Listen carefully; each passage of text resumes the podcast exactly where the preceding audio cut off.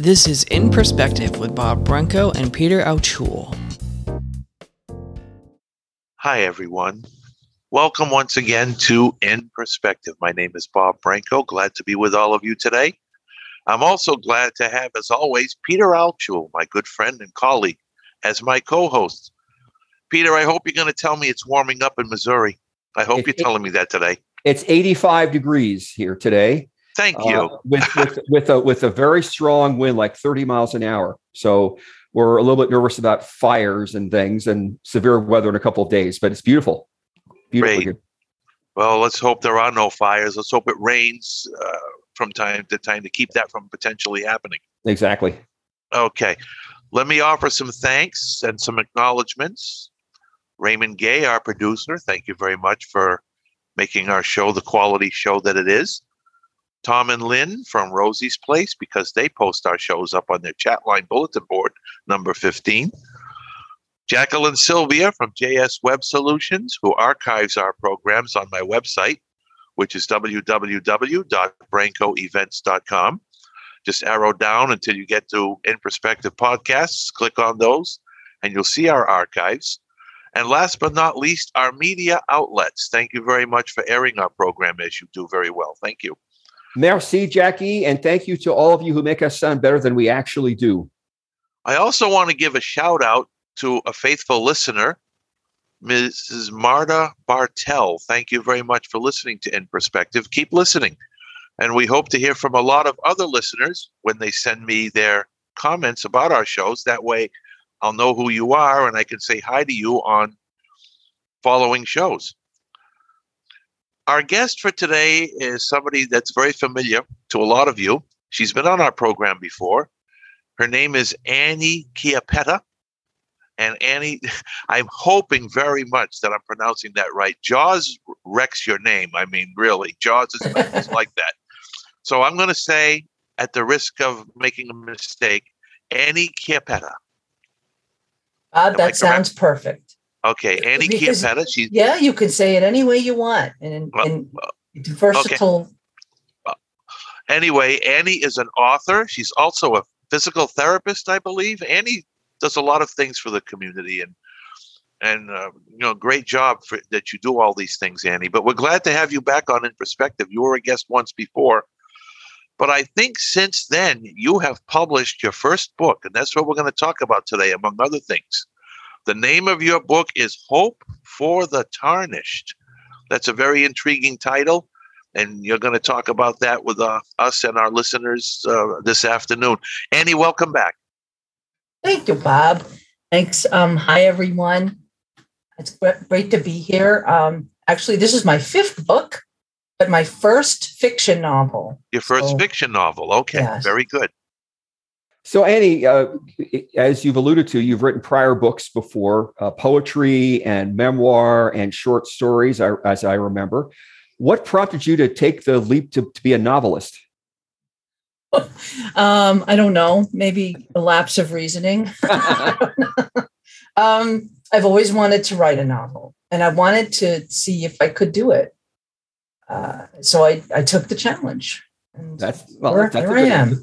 That's a good answer. yeah, exactly. So uh, before we we dive into the novel, could you say a little, like give me your uh, thumbnail sketch of who you are? Who who is Annie? What what's your prior work history? Who you are? You know that that kind of stuff. Just uh, give people a sense of who you are. Sure. Um, I used to be an acrylic furniture designer, and then I lost my vision in 1993. And uh, I went through um, vision rehab for a long time, went back to college. I earned a master's degree in marriage and family therapy. Uh, then I, uh, I worked in the um, nonprofit sector for a while for an independent living center uh, in the county where I live. And then I finally uh, got my full time job at uh, at the VA, and I worked as a trauma counselor for just about ten years. I retired from that in 2019, and now I'm a full time writer. Uh, and I've also started uh, investigating my um, ability to to do podcasting and uh, performance based poetry and doing presentations and that kind of stuff. So that's where I am today. I have a website and a blog. Um, I try to keep myself, uh, uh, you know, a social presence on Facebook, and I just dove into Instagram. Not, not, not too sure how successful I will be trying to be an influencer, but uh, it's fun. So, so uh, uh, before we forget, what is your website if folks want to learn more about you and your books? You can go to www.annchiappetta.com, and that is spelled A N N C H I A P P E T T A dot C O M. So it's two what P's inspired and you two to T's. Two P's and two T's. Yep. Annie? What inspired you to become a writer? Uh, actually, I, I've always wanted to to be a writer. Even when I was a little girl, I you know I wrote little short stories and stuff. I love to read. Uh, it was just a natural way for me to express my creativity. Uh, and then uh, I realized that I was good at it. You know, during school, I always got A's on my reports and you know all that stuff. And then in college, I did well.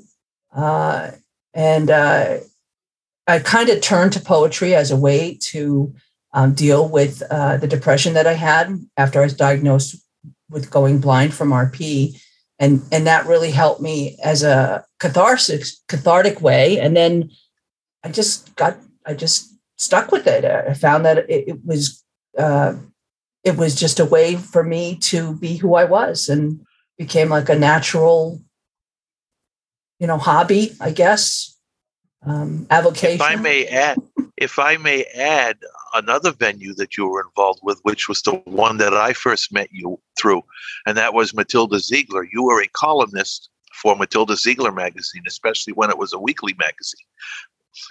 Uh, yes. I became Yep, that's how I met you. Bob. around- was through was through right. It was around magazine. 2010. Yes, Mhm. I missed that magazine, by the way. So Being Annie, a columnist is really cool. It teaches you a lot of things about yourself, about your writing, about what you can attain, and about some of your weaknesses and challenges as well. so Annie, take us through the day of the, the day, uh, day in the life of a trauma counselor. Oh boy. Well, the day in the life of a trauma. Okay. Well, b- basically, you you you need really good training, and uh, you need to understand uh, the therapeutic relationship between you and the person, and in what context that is, and um, hopefully, uh, you will be able to um, listen and be open and help that person heal by um, being a support and uh, and and it's a process. And some people don't get much relief from it. Some people do. Uh, uh, being you know being traumatized and having ptsd is a lifelong um, condition and has to be managed. And it takes people to help do that. Can't do it alone.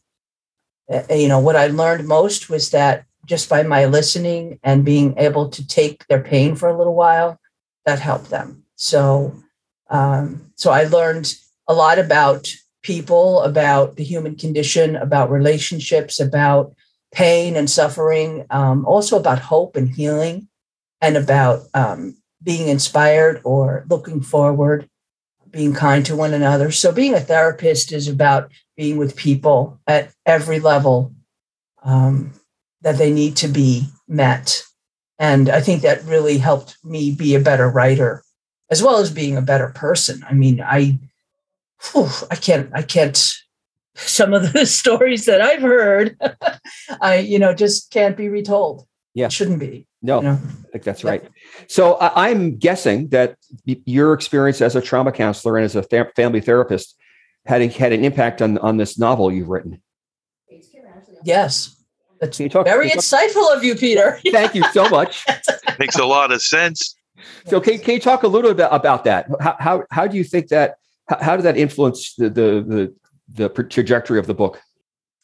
Yeah. Uh, so so the, the the actual the story arch is about a girl who is traumatized a number of times by different a number of different situations throughout her life and and how that related to her, her family, and her herself in terms of her ability to love and receive love. Um, often trauma um, distorts that or prevents people from knowing genuine love and affection or being able to provide that to another person. So i think that that is what you're what you hinted about is it, it's it's about overcoming trauma and and finding um and finding hope and healing and and moving forward with your life in a good way. And of course love too right? This yeah, is, love yes. this is this is in many ways a love story. Yes. Um and what's what's what's the sort of the age group for this book? I mean wh- who's your audience? My audience is is is really young adult and family.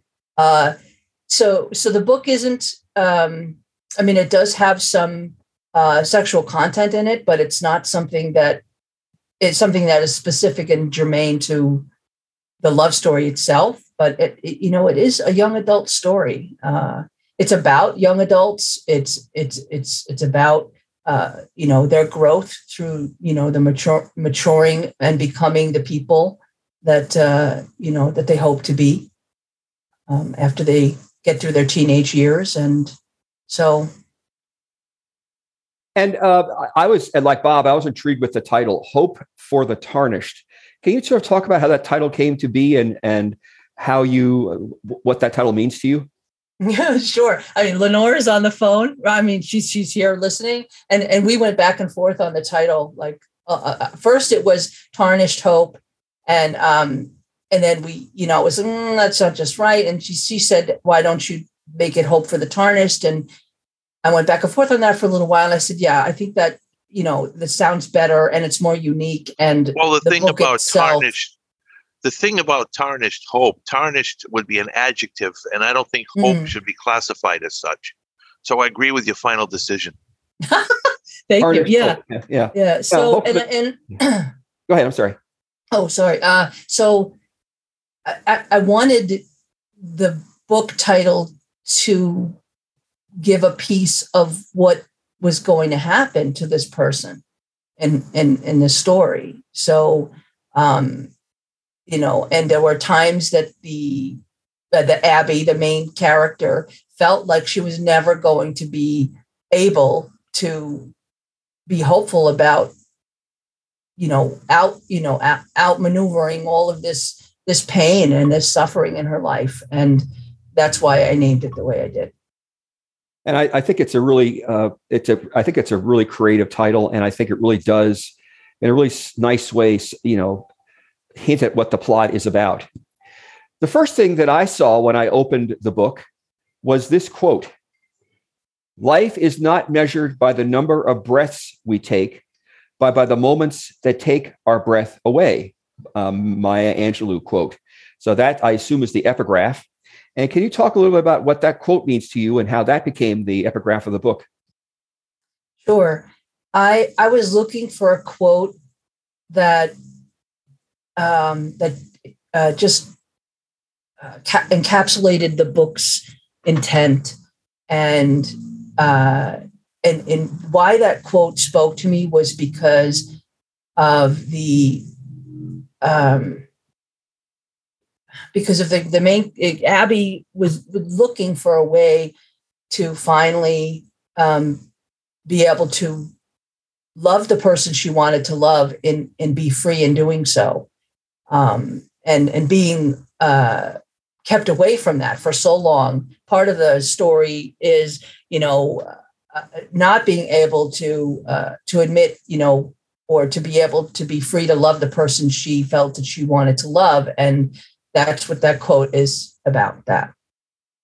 And i noticed that she's not the only person in the, in the story who has a hard time loving people who uh, who, who they want to love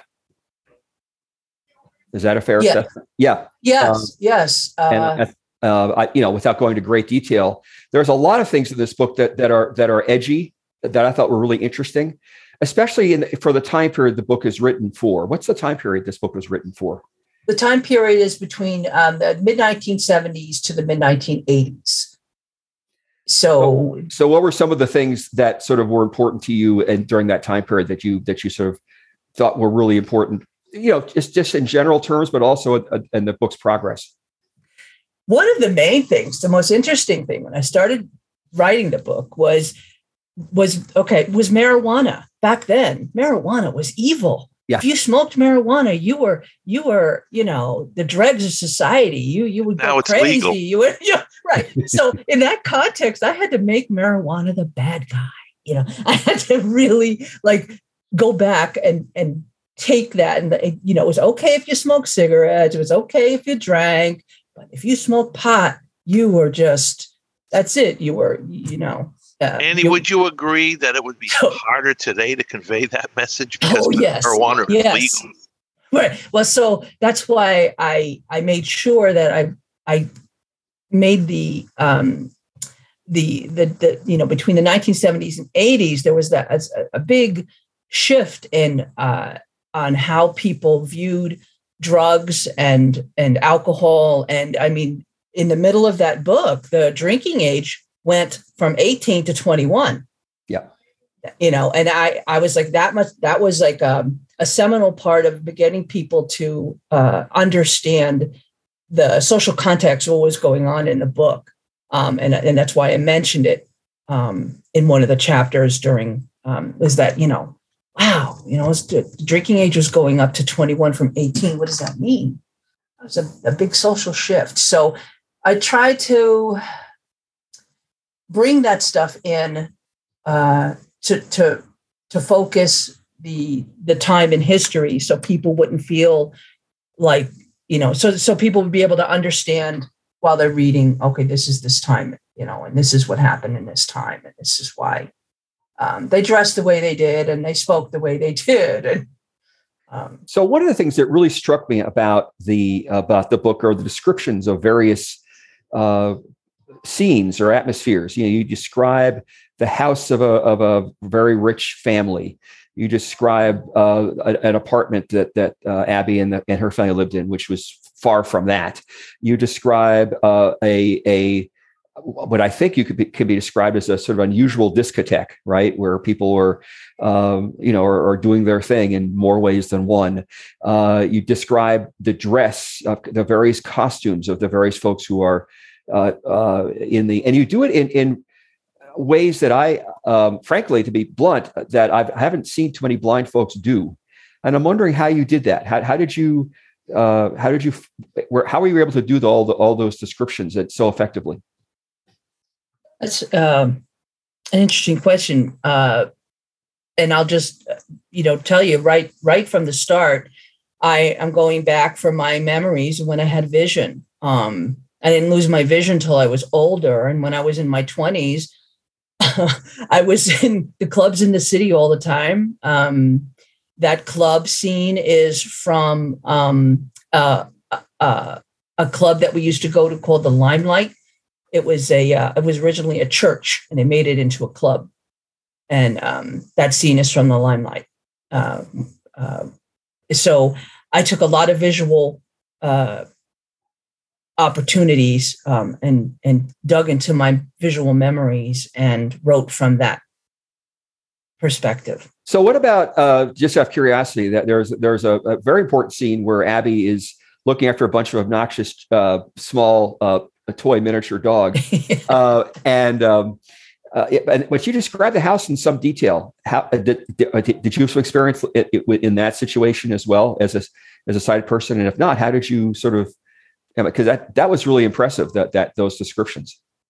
that house was one of the houses we used to we used to go biking past in Orienta Point where I used to live and just look at it and go, oh my God, what would it be like to live there? You know, the poor kids driving by on their bikes and going, stopping and going, oh wow, man. Like, yeah, that was that was the house. And then um, since I never really got inside a mansion like that ever, I kind of had to imagine all of it um, and go from like what I knew from like uh, house and gardens and things like that. And I just I just had to wing it because I knew what the outside looked like. Right. I never knew what the inside looked like. So I just I It was know. Impressive. just- so, so you obviously you know fell, fell back on your experience reading those those kinds of magazines. Did you do any additional other research uh, in creating those descriptions and or uh, formulating the plot of the book? Um, Uh, you know, for for well, um, you know, it's interesting. I um, I use a lot of my imagination. Like that for that big house, I was like, if I had a mansion and I could design it, what would I want it to be like? Mhm. And I kind of that's where I shot off from. That's great. That's great. So there's obviously some autobiographical stuff in this book. Um, how much of this is autobiographical for you in your, in your life? Um, not much. Okay. Um, there's there's there's some of the some of the characters have some of the characteristics of some people that I know. Some of the characters are completely, you know, developed for the book itself. Um, in one specific character, Eddie, he uh, he was based on a character in my life at the time. He was uh, one of my mom's real boyfriends, and um, he was a, one of the first healing influences that I had after my parents divorced. And he was like, he was the one good boyfriend my mom ever had. so, um, Yeah. and I always, I always told him, That's I, you know, eh, you know, Eddie, I love you. So that was, that was my, um, a tribute to Eddie because he was, he really was a cool person. And Eddie is a cool person in the book. He, he Yeah, really is, yeah. and, and it's and it's really it's really a huge influence, especially in Abby's earlier life. You know, um, uh, getting her getting her on the on the redemption path, if you will. Mhm. So one of the things that sort of intrigued me about the book is that Abby has a vision problem. Um, and it was it was talk about how what prompted you to make that decision that you would have a vision problem and how you think that influenced the plot of the book. Sure. Well, originally, the origin, the first draft of the book, she was severely visually impaired, um, and originally, the first draft of the book, she she was, oh, you know, she was pretty, she was legally blind, and she, uh, uh, I was planning on to eventually make her um, lose her vision and and and make the book uh, uh, go on a completely different trajectory. Mhm. And then I realized I didn't want to do that. I, I only wanted her visual impairment to be that a visual impairment. I didn't want it to overtake her life and and really really add to the traumas she'd already that I was planning for her to already be experiencing. And um, that was just, you know, my personal, you know, I didn't I, I wanted it to just kind of be what it was like for me growing up at first, just, you know, having having being nearsighted and having to wear glasses all the time, but not having anything so severe that it would interrupt her life in any major way. I thought I wanted was- to uh, I wanted to digress just a little. I wanted you to tell the listeners what's Eddie's relationship to Abby. Oh, Eddie's relationship to Addie, Abby is is the, Abby's mom's ex boyfriend. Good influence taught Abby all about uh, personal discipline and and being confident and loving herself and helping her become an athlete and just uh, take her out of some of the darkness in her life in a positive, caring way. And not in any way was Eddie, uh, you know, a pedophile or anything like that. He was he was a, a straight up kind of uh, uncle, you know.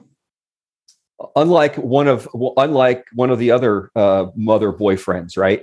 Oh yeah, Uh, there, there's a there's an ugly scene in that book, which we don't need to go into great detail, but it's uh, it, it what's what struck me about those scenes, and there are lots of them. You know, uh, Abby goes goes through a lot. There are lots of of traumas that she has to deal with, which makes me glad you didn't add the visual impairment to them. I, I think it just would have you know add another level that was unnecessary because there's a lot that goes on in her life that's that's really Yeah. unpleasant. You know, it, it it just is unpleasant, and um, and and what struck me is is that the at the time that you that the book is set in the 70s and early 80s, that kind of stuff wasn't talked about a lot, right? The whole issue of of of of of of um, molestation and drug addiction and you know other other things mental illness. mental illness. There's a lot of mental Mhm. illness in the book.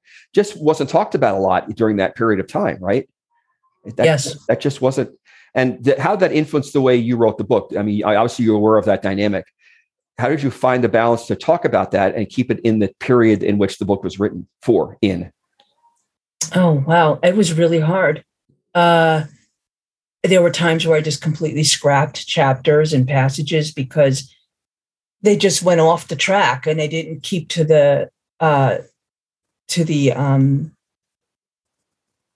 to the to the to the integrity of the book and the time period within the book. That was really hard to keep it within that time period, and it was hard not just in a uh, me- you know the mechanics of it or the craft of it. It was hard for me personally to stay in those moments or to imagine those moments. And because some of them like you said were really really tough moments to be in. Yeah. um some of them were really fun and happy but some of them really sucked. But- yeah, and it, it, it's the sucky moments that that you that you want to that that are I would imagine the hardest to write about, and and to, and to keep in within the scope of the of the plot and the and the period involved, right? yes You know, it'll be so much easier to write- this book with a 2000s vibe, where everything you know, where, where mental illness is much more. It's not okay, but it's better than it was back in the 70s, right? yeah Um, so I, I, it struck me, you know, this, this back in the seventies, that stuff was never talked about. And of course, the treatment wasn't nearly as good as it is now. Not that the treatment's great now, but it, back then, you know, we were, they were just beginning that treatment stuff, right? If I have my history correct of social work, you know, a lot of the stuff was, was brand new stuff and a lot of it didn't work.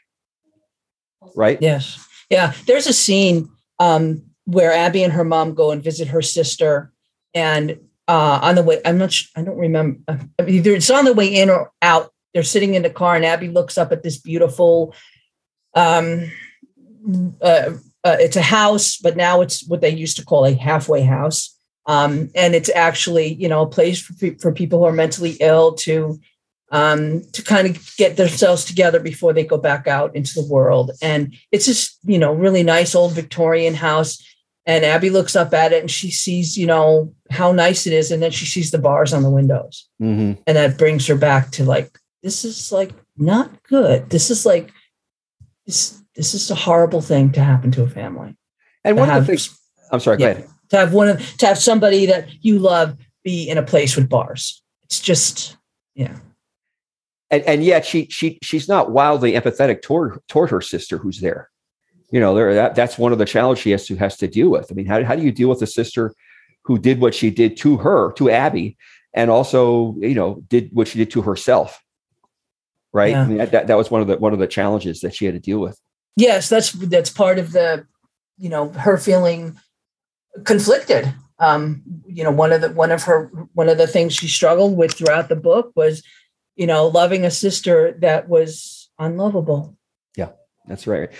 And and the other the other thing that, that this reminds me of is back in the 70s, you know, going into a treatment mental health treatment center for for a long period of time was not that unusual. Now it's like totally unusual. You I mean it, it's practically impossible to get into a treatment center for more than a couple two or three days, you know, unless it's a really serious issue. Uh, Yeah. it's, it's it's a totally different world, uh, for better or for worse. Insurance. Well, yeah, it'll also do with insurance. That's exactly right. lots of things So this is Right. the perspective. This is Peter Altschul with Bob Branco, and we're interviewing Annie Chiappetta on her uh, new book, Hope. It's a novel, Hope for the Tarnished. And Anna, could you give your website again, please? Sure it's www.annchiappetta.com it's spelled a-n-n-c-h-i-a-p-p-e-t-t-a dot c-o-m Two P's, two T's. Uh, so uh, while we're, but just before we um, throw the floor for, for questions, uh, Anna, Annie, you have a passage you'd like to read to us. So if you could get that organized, and sort of set up the passage. sure um, and then we'll we'll throw it open for throw the floor for questions. So uh, you know, while you're doing that, can you sort of talk about uh, what the passage is and set us up so we know what to what to expect?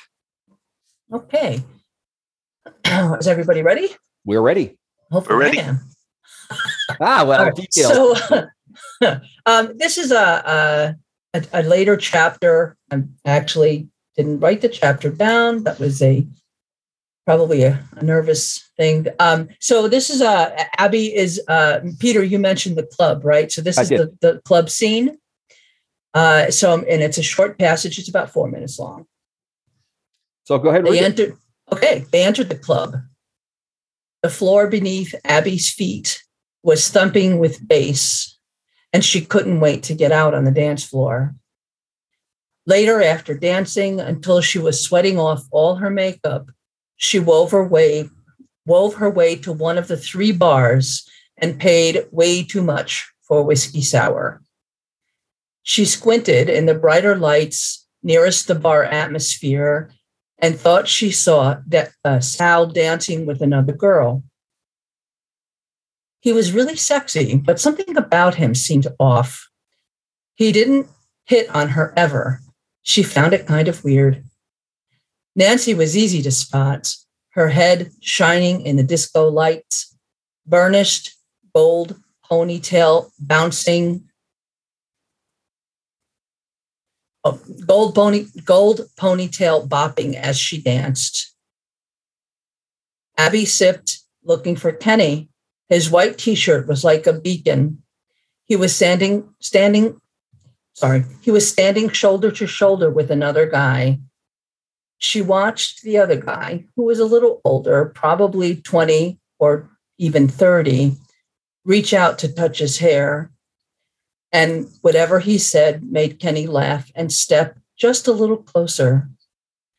She sipped some more, her gaze drifting out, taking out the mass of human bodies, gyrating, seeming to be one entity. The clubbers were all types, ages, and orientations. She decided she liked it. Still, she wondered why no one had approached her yet. Even Nancy seemed to have found another girl to rub and bump against with passionate abandon. Abby wondered was she really? Abby wondered was she's. Abby wondered was she really sending out the signal that she was too good for anyone? and she was only now becoming aware of it. She could step into the dancers, move to the rhythm on her own, but she's already done that. It made her feel even more alone because she wanted to be with someone. But she didn't want it to be just anyone, though. And part of her wanted to open her eyes and see Augie striding toward her, all tight and sexy in black jeans and t shirt, his buzz cut making his golden brown eyes alight with a fire only she could invoke.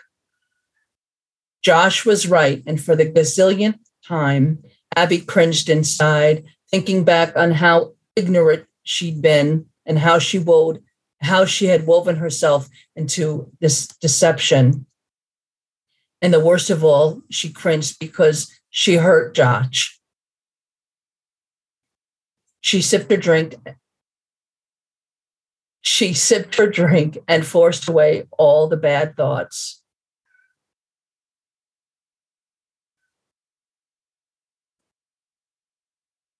Uh, uh, that's it. Okay, that's okay. It's a yeah, nice job. job. Uh, yeah, was that a was, was that a cat? Yeah, uh, that the cat cat cat made a nice appearance, and uh, we, we we love we love we love cats. You know, he wanted funny. to read. He wanted to read too. Yeah. So Andy, I, uh, yeah, it's funny. You, you, you and I are approximately well, uh, approximately the same age, and I forgot about my experiences in discos, and that and that, it really was that way. You know, uh, very loud, ex, ex, wildly expensive drinks, and just lots of chaos. And uh, I also felt really alone in those places. I, I never really liked them um, for different reasons, mm-hmm. but but uh, they they are. I, I thought it's just that's just a wonderful description of the way things were back in the late 70s early 80s you know that that was that was really you know yeah there, there were those places were were there I, I i did one redeeming thing though i made i made the bathroom better than the bathrooms used to be that's, that's true the bathrooms true. are like ah, you make you want to run away yeah no it's true on that on that note, I can uh, imagine public restrooms. We know all about those, especially in discos. In, uh, especially, especially in discos. Uh, Ray, can you give us your little speech about raising ha- uh, hands and nodding heads, please? Absolutely. By the way, this is episode 254 for those people who were wondering. I usually bring that up at the beginning of the program. We will so, start. Uh, who's first? Uh, Melody, I apologize if I have your name wrong, but you are up first. Melody. Thank you so Melody, much. You have it yes. right, Annie. It's so good to speak with you, and it's good to be on um, in perspective for the first time. Your forum article was in the March issue for Women's History Month, right after mine. I am honored, and you would know why I would, in particular, want to speak to you. Um, I have three questions, I think, for you. One, I had previously heard the you and your guide dog um, series on Sero, and you're the head of the empathizers group. I was wondering if your previous experience in trauma therapy um, helps you handle people who had lost their guide dogs as a user. Second, I was wondering how you keep yourself healthy and well because secondary trauma, I mean, you sound, you're so compassionate and kind. And it, it, it, your your previous clients had to affect you. And third, how do you handle families of origin? You know that we do a lot better when we have the family backing and the family we pick often doesn't get to legally participate and that's what happened with me before how do you handle situations where people are in unsafe environments and their families just are not wanting to work with their their loved one or with you thank you Thank you, Melody. Oh, Melody, all your questions are like really awesome. They are. Um, all right, so the so the guide dog one, it's interesting. I, I didn't think I would become a really good adv- advocate for myself or for others until I got a guide dog. Now, I was blind a long time before I got a guide dog, but somehow the guide dog thing just pushed the scales for me, and now I'm I'm like you know a, a person that I never thought I would have ever become, um, and it's because of my guide dog and um, and knowing what it's like uh, and knowing that other people like me have guide dogs and you know we, we're, we're all in a big family and a big team and we've got to stick up for each other. Uh, so that's like a no-brainer for me. That's just something that you do because it's ethical you know and uh, you know if i do it for me i want to do it for other people. Um, and the secondary trauma piece yeah there is secondary trauma and um, and yes you you know that's why there's a high degree of burnout in um, the mental health professions. And that's why um, I'm kind of glad I was retired uh, when I, I retired when I did, because I think if I had had even just another year or two more in the field, I, you know, I may have had uh, unresolved uh, trauma from that myself. And as it is, it? my, no, I don't miss it. I, I miss the people, but I don't miss listening to the stories because they're, it's hard you've and, and the work it's it is work because you've got to work to keep yourself mentally healthy despite the things that you're exposed to every day being and, and a focused on, on a client. It's so easy. To, Yes. As a therapist, Yeah. but it, you know, it, it's easy to, to, to, to draw in onto yourself, you know, Yeah. rather than, and that's So- really- yeah. and part of that is having a good mental health team around you having good supervision having um, having other colleagues to call up and just and just you know uh, spew to and you know and help you with the transference and and and things like that. And uh, uh, so it's you know so if you don't have that your time as a trauma counselor or as you know a counselor for people with some serious mental health issues um, is going to be time limited and it may be damaging to you if you if, you- if you can't handle it right? Um, and in terms of the families not wanting to help people who are suffering it's frustrating you know you can you can lead them to um, the intervention but you can't make them open the door to it. Yep. and uh, and and that's when you you you have to make an ethical decision to help the person and um, do the best you can. And sometimes the best you can is not the best for the person but it's not your decision to make. Um, you know and it's frustrating. Um, but my, my the, the most um, interesting interventions that i've done over the years was with families. Um, and and part of it was because I, I just love being with families and watching them and observing their interactions and and tweaking what you know saying something that'll make them you know more uh, affected in understanding each other how each other's communicating. But also my guide dog was my like primary co-therapist in all of this and i don't think i could have gotten to some of these people without my guide dogs they um, they just brought a, another level of therapy into the room and I, I i'm always grateful for that I strongly agree with that. That's been my experience uh, working with groups. Uh, the guide, the dogs have been a huge difference. in how folks get work done. Uh, thank you so much for that question, Melody, and for the answer, Annie. Who's uh, who's next? Ray. We have four people, so right. we will start with Deanna, then go to Leonard, and then we have two people on telephones. All right. So Deanna. you're next. Deanna. Deanna. Hey, Annie. Hi. um, Annie and I have been friends since she brought out her first book, the memoir of Follow Your Dog. I did one of the one of the um, reviews for it, and one of the things that I've always uh, respected in Annie is she's not afraid to be vulnerable sometimes, and the the depth of what she writes is really from the heart. Um, so that's one of the you. things I wanted to say about Annie's writing, her Very poetry, sweet. whatever it is. She puts her whole heart in it. So do you. think that's why we- that's why we yeah. but it's sometimes Yeah. too much for me. I I bur- I was a burnout. I only lasted a year in social work, and I had to leave because it was eating me up alive. yeah. Um, the kids really got to me.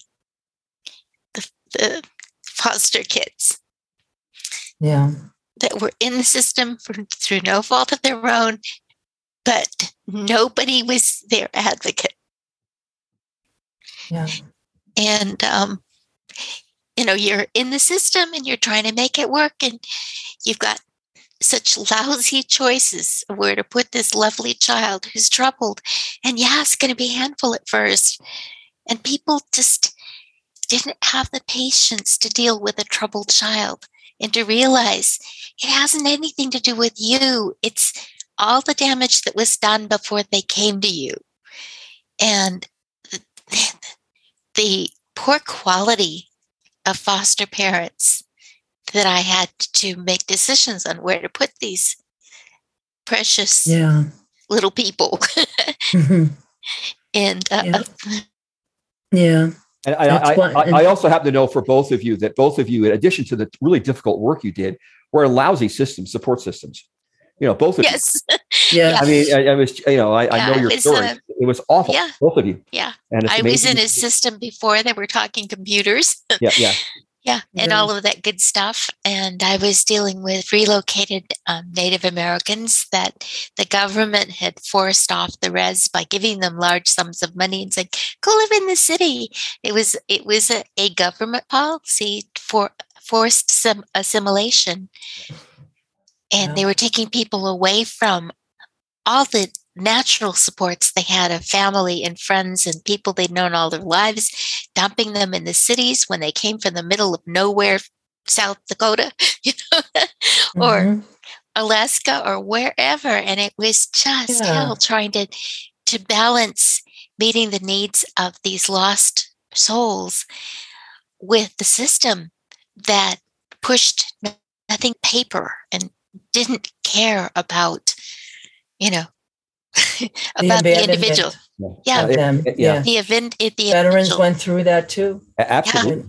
Vietnam Yes. veterans, especially, they just Oh, I the, know. the system failed them in so many major Well, I ways. was- and, and, yeah, and, I was and- part of that generation. I was we- in high Yeah. school. and we as a society failed them too. You know, it wasn't Yeah. just the system. We we didn't No. give uh-huh. them the support they needed. You know, even those of us who were opposed to the war, Yeah. as as my family was, we we, we treated them terribly. It wasn't their Well, fault. I was a USO volunteer, so It- it- I not their fault. understood Yeah. what was happening to these guys because I wrote to several of them in, during my college years that I had met as a USO volunteer. And it, yeah, it was hell for, for everybody. I hated Yeah. the war, but I loved the soldiers. well, Yeah. that's- it- They were it's- That's wonderful. exactly how I feel. I love the people. Isn't that the way it's supposed the- to be? You know, most of the soldiers, you know, are absolutely should be loved. You know, yeah, and uh, you know, anyway, the yeah, yeah, yeah. Deanna, we do need to move on, but I, I really But- do appreciate your yeah. comment. Thank But- you very Thank you, much Anyway, for your Love you. Annie. Love you too. Aw. Ray, Leonore, Leonore, you are next. Leonore, what happened to you? There you Oh, are. there you go. There you are. All right. Hey, Yeah. This is great. I'm really enjoying all the comments. I just want to, I see a lot of people are listening here. I just want to introduce myself a little bit more. I am Annie's editor. Um, my husband and I run uh, DLD Books, editing and self publishing services. I'm also Bob's editor and Peter's editor. um, and um, anyway. Aren't you Deanna's also? And Deanna's yeah, editor. oh, Deanna- Deanna, Deanna's yes, too. Of course, and Deanna, And too. Yep. Yep. yep. So um, I just, anyway, I just wanted to say I, I really love this book. I loved working on it, and I am so glad, um, Annie, that we decided on that title, "Hope for the Sun." Yeah. One other factor that was deciding, I mean, because I looked it up, there is there are a lot of books out there already out there on the market with the uh, with the title "Tarnished Hope." And so, when you are seeking a book title, you should try to find a unique title, if at all possible. But beyond that, I think Hope for the Tarnished is just a much, much better title for this book. And um, I wanted to comment, Annie, you said, you know, your audience is at least partly young adult, and that that's just fine. And I certainly hope that lots of young adults read it. But uh, I think calling it a young adult novel would kind of limit it unfairly um, many many of the characters are adults and and uh, you get very involved as the reader you know in their lives too. And so i think it you know has would have just as much appeal to adults as as to young adults. Um, i'm i'm older than probably most of the people listening. I'm almost 76 now. And i don't remember that a genre called young adult fiction existed when i was young um, I mean, except for classics like you know Little Women or something. Uh, yeah, Rudyard Kip, Kip, Kipling. Yeah. Or, So I, I Yeah. can't say that I've that I've. I mean, I I haven't read a lot of books in what's called the the young adult genre, so I don't know how this book compares to those. But personally, I just simply feel that it would certainly appeal just as much to to adults. And then, really quickly, I just wanted to tell everybody that the book is available on Amazon. That's the main uh, market. I mean, the selling platform for it, Amazon. And it's um, it's in paperback, which is eleven fifty, and it's in ebook for three ninety nine, and it's in in hardcover for eighteen fifty. So three different formats that you can purchase it in. And um, yeah, and recently Amazon has really improved the voice quality for the automated, I guess you'd call it the automated reading of ebook, so that it really almost sounds like a real person reading. Um, so I think somebody buying the ebook and listening to it would not at all be disappointed, you know, by the by the delivery quality, the voice quality. Um, so anyway, Annie, I just want to say again how very, very much I enjoyed working on the book with you. And I wish you all success because I, I love, loved all your writing, as you know, your other four books as well. And I certainly hope you will continue to write more. I will. And I couldn't have done it without you. well, thank You know, you. Since 2016, you've been my go to. So, can, can, can both of you talk a little about how the how the editing relationship worked for both of you? That is, you know, uh, you know, did- were there any uh, tense moments? Were there were there you know, how how how, the, how did the relationship work for this book? The the you know getting the book ready for publication. I, I love Leonore. I think she's great. She's honest. She says just what she needs to say, and um, it's a give and take, you know. But when when it comes to the technical things, I defer to her because Yeah, she- absolutely. uh, she knows more than me for sure. Um, and in terms of the creative stuff or the wordsmithing, you know, it's it's it's a give and take, and it, I I love working with you, and Well, thank you. And I, I don't plan to change that. well, thank you very much. And I don't remember any tense moments at all. no, Um, I mean, sure, we go back and forth, you know, discussing certain things, but uh, Yep. no, you're just you're de- you're a delight to work with. and, and Leonore, I got to say that one time that I had had a little bit of conflict with one of my family members, uh, not liking some of the things that the book represented, and you you were there for me for that, and I will always appreciate that because as an author, you can have a certain amount of self confidence in yourself and your work, but uh, when when you get uh, negative feedback, that it can really and you and David, you know, helped me through that. So I really want to say thank you. Oh, thank you. Thank you very much. I mean, we've had personal experience ourselves with negative feedback from family. Families can be the worst, really, regarding Yes. your writing. I, I mean, had no they can- idea until now. destroy you practically if you let them. So no, you have to you have to take the attitude that you need to stand up for what you want to write. You know, that this is your life, your your your writing, your feelings, and yeah. And so I was really glad to be able to help you with that. You did. Thank you. And thank you, Leonore. And there really are some some edgy moments in this book. You know, this is not you know. Uh, uh, you know, there's there's some moments that that are they're hard to read and, and good moments. I mean, it's really it's really well written. Thank you, uh, Le- Leonore. Ray, Thank you, next? Leonore. Keep Yes, up we the have good work three yourself. people I want to try and get to because Okay. um, phone number phone number ending in 125 you are up next One One, twenty two. Hi. Annie. It's Sally Rosenthal. Hey, Sally. Congratulations. I love the book. Sally. And um, one thing, I followed Annie's writing for years. She's wonderful. Um, one Sally thing wrote that, the foreword for my book. She wrote the advanced um, of review. It was a- uh, It was an honor. Um, one thing that people haven't touched on yet in the book is the importance of animals. Yeah. And I know how important Yeah, I know how important your animals are to you. And I was touched by the importance and the comfort of the animals in the book, but also you didn't shy away from a lot of the gritty reality of what happened to some of them um, at the hands of not very nice people yeah. but I think that that's a theme that runs through a lot of your writing the comfort and the importance of animals in our life. Yes. Peter. Talking about yes, animals. Sally. Yeah, Talking about animals, my, animals, my, you're- my, my, my dog was trying to unplug my headset. So uh, that's what that was about. That's Oh, okay. Sally. My cat was climbing up my shoulder at the time. and then, and then But I I- had my I cat meowing at me Yeah. and disrupting me. So there you go. There you go. Yeah. But I, I'd also just like to put a pitch in for Leonore and David. I couldn't have done what I did had it not been for them. And they really are very generous and very professional. Yes. And I want to say, Annie, what's uh, go ahead, Sally. what's next, Annie? What's next? Um, Yeah. um, I'm working on uh, I'm working on a nonfiction book about the therapeutic relationship between humans and animals, and in um, it, so it, it'll be uh, a reflective type of. I don't know if it's going to be clinical, but probably you know, hopefully, uh, show that you know.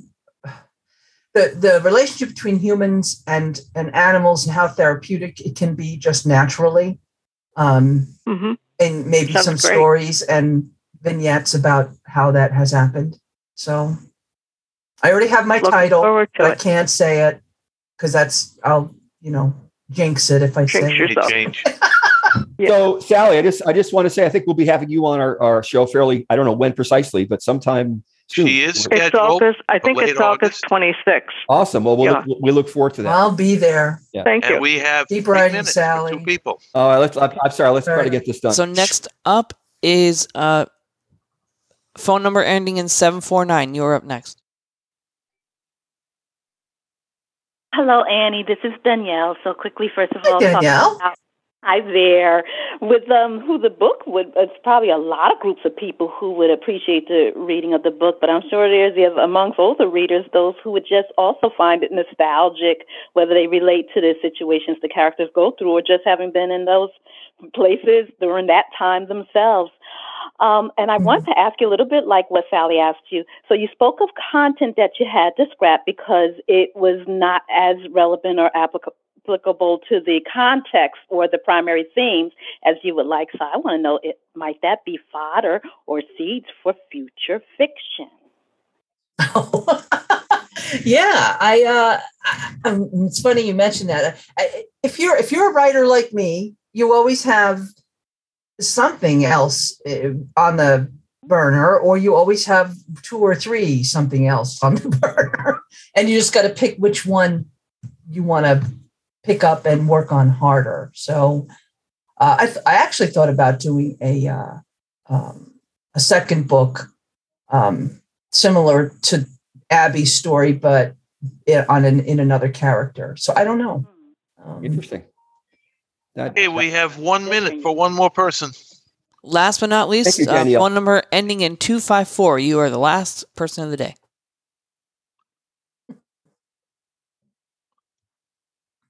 Hello. two five. My name is Hi Annie. Yes. hey, Rita. Rita. Hi, Rita. Hi, I'm so glad and proud of your book. Thank you. I haven't read it yet, but is it going to be in Braille or on Talking Book? Oh, well, I could tell you that if you go to smashwords.com and order Mhm. the um, the text version and you have a braille display, you'll be able to convert it and read it on a braille display. Um, Oh, great. okay, and I can you. I can um, I can give you the instruct. You know, it's pretty simple. And um, it, the audio book is forthcoming. I have um, the narrator set up. They just have to be able to do it, um, and that's hopefully going to be but done by the end of the summer. Thank you, Rita. Thank you so much. Thank, Thank you, you, Rita. Annie. You're Annie, your website one more time before we close. www.annchiappetta.com. That's spelled A N N C H I A P P E T T A dot com. Two P's, two T's. Well, thank you very much for being on the show. In fact, I, I want to let the listeners know that you're going to be back next week, Annie. You're going to join Joan Miles and Alice Massa because you're going to talk about Behind Our Eyes, which Yes. is a writers group. That's, That's going to be fun. So we'll have you back again right away as part of that program. But for today's program, you know, thank you for your promoting your book. It's a fascinating book, and I'm sure that a lot of people, young and older, you know, as I didn't say old, I said older, Good for will you. enjoy reading it. Yes. Thank you, Bob. I appreciate um, you supporting everyone the way you do um, Thank you. in perspective. Thank and you, of Peter. course, Peter as well. Thank, And thank you, thank you, Anna, or Anne. Um, and uh, we'll uh, we'll see you next week. Have a great week, everybody. Go safe with God's abundant blessings. Take care, everybody.